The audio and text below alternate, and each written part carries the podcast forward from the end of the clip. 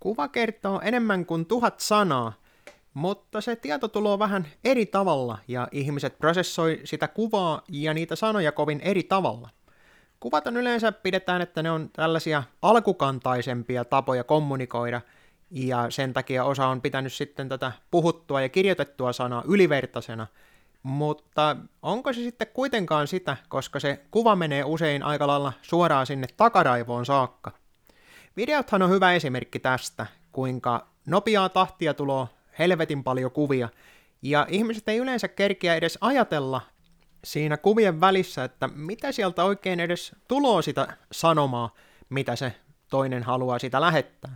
Ja tämä onkin propagandassa hyvin problemaattinen asia sille vastaanottajalle, koska se viesti kerkeää tulla tosiaan sellaista vauhtia, ja se kuvien tuoma tieto, koska se on tuhansia sanoja tuloa hetkessä, niin siinä pystytään välittämään pienessä ajassa hyvinkin paljon tietoa, mutta ei pelkästään tietoa, vaan niitä tunteita, ja se onkin siinä usein siinä ongelmana näissä kuvissa.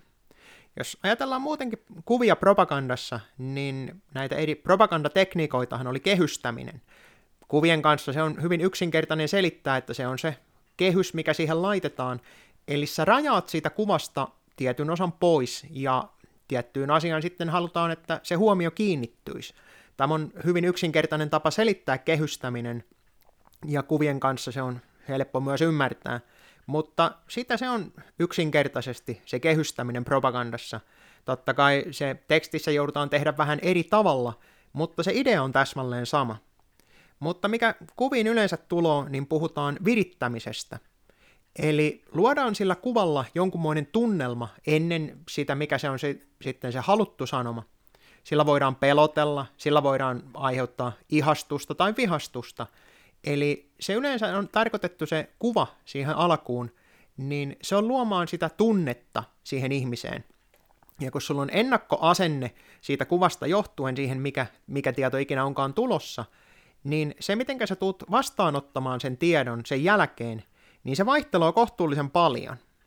Jos nyt ajatellaan esimerkiksi tätä hirvittävää zombiviruspandemiaa, niin siinä alkuvaiheessa jo pääsi vissiin vähän vuotamaan se tieto, että se kuva siitä itse viruksesta, niin se on tahallaan luotu, koska eihän siitä viruksesta ole kukaan käynyt valokuvaa ottamassa.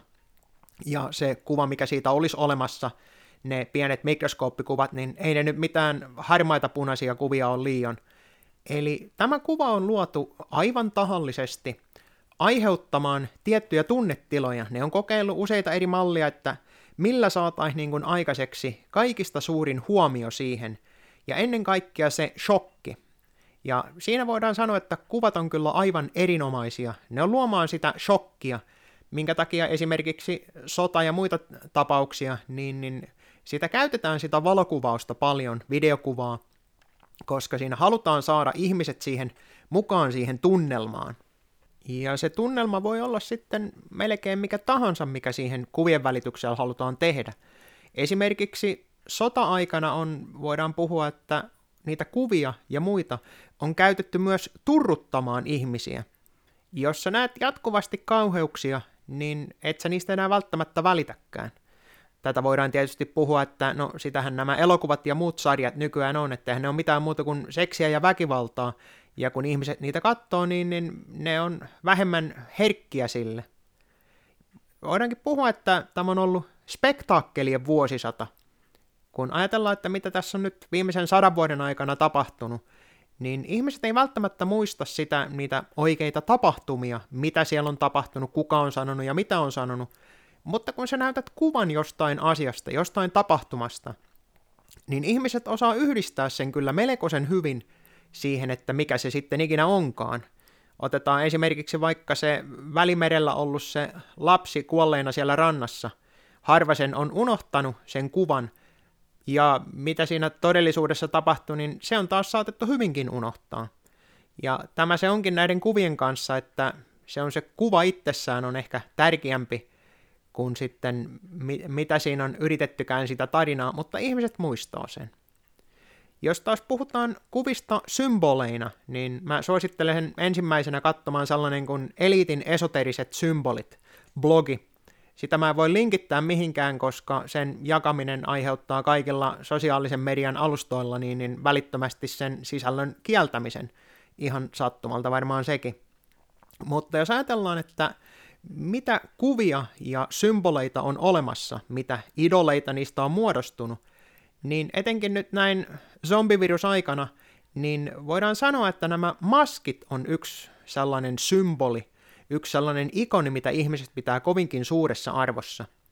Nythän oli Yhdysvalloissa hiljattain, niin, niin siellä voidaan sanoa, että puhutaan lähes ikonisista kuvista, eli kun on tapahtunut jotain suurta. Mitä suurta siellä on tapahtunut? No ei nyt mitään sinänsä kummempaa, mutta joku oli ottanut kuvan ja lähettänyt jakamaan sitä, missä pieni lapsi on näissä mielenosoituksissa heittää sen oman naamarättinsä tuleen. Ja kun ajatellaan näitä, että mitä tässä on vuosien saatossa tapahtunut, niin tätä samaa vastapuolen symbolien, vastapuolen ikonien tuhoamista, sitähän on tehty, voidaan sanoa, että kaikkialla.